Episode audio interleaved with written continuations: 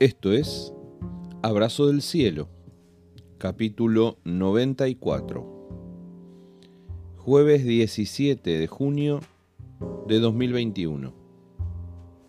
Hoy compartimos esa gente quejosa.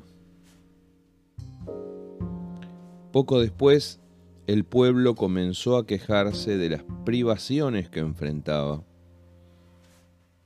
y el Señor oyó todo lo que decían. Libro de Números, capítulo 11, versículo 1 en la nueva traducción viviente. ¿Conoces gente que vive de la queja? Yo sí. Vos también. A veces nosotros mismos nos encontramos quejándonos, porque sí haciendo coro con los quejosos de al lado. La queja es pegajosa, la queja es contagiosa. De pronto los israelitas ya no se acordaban del heroico cruce del Mar Rojo, ni de la maravillosa libertad que habían conseguido. Todo era queja. La libertad conlleva un precio. La libertad exige nuevas responsabilidades. Aún así, resulta llamativo que la gente que debía ser agradecida por la liberación conseguida se encerrara en la queja una y otra vez. No poder ver nada bueno en lo que Dios hace por nosotros es un ejercicio de ingratitud que enoja a Dios. La queja gratuita desagrada a Dios. Cuando leemos el capítulo 11 del libro de números en el Pentateuco, vemos que la presión va en aumento.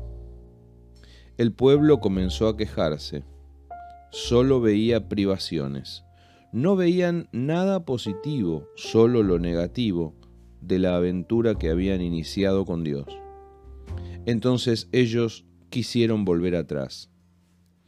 Parece que algunos extranjeros que viajaban con ellos, escapando también de Egipto, se quejaron.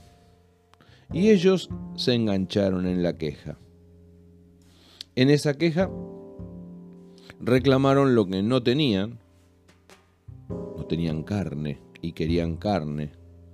Añoraron lo que tenían en Egipto, variedad de frutas, verduras y pescado y despreciaron lo que Dios les daba, el maná del cielo.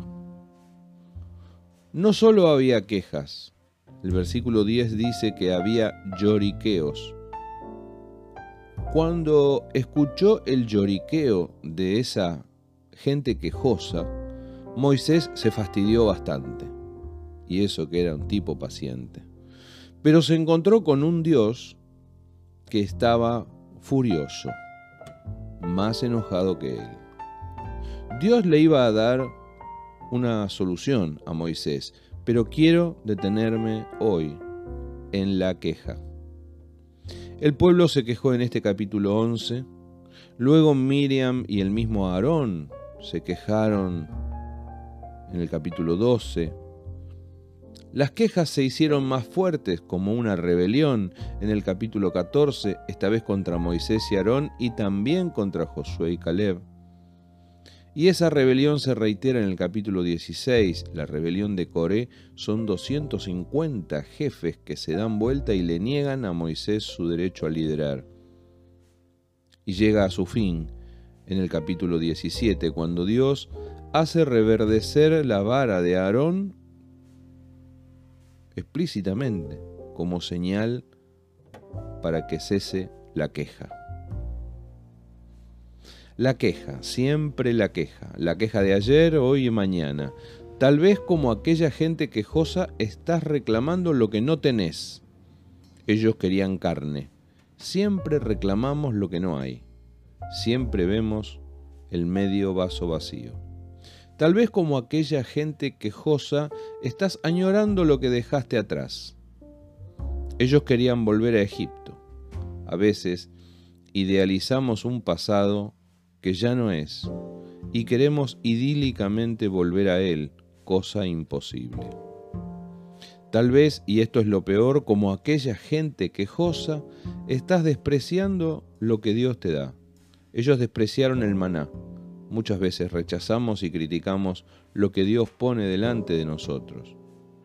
Lo cierto es que Dios tenía cosas nuevas para aquellos hijos rebeldes y quejosos, los de la queja y el lloriqueo, los de la murmuración y la rebelión. Pero ellos eligieron la queja, no podían correrse del lugar de la queja. Tal vez ya escuchaste que Dios hace cosas nuevas. ¿Qué tal si dejas de quejarte y recibís con brazos abiertos lo nuevo de Dios? Es tiempo de correrse del lugar de la queja, de reemplazar la queja por la alabanza a Dios y dar gracias por lo que nuestro Padre nos da, por lo que Él hace cada día, por sus misericordias que se renuevan cada mañana. Abrazo del cielo.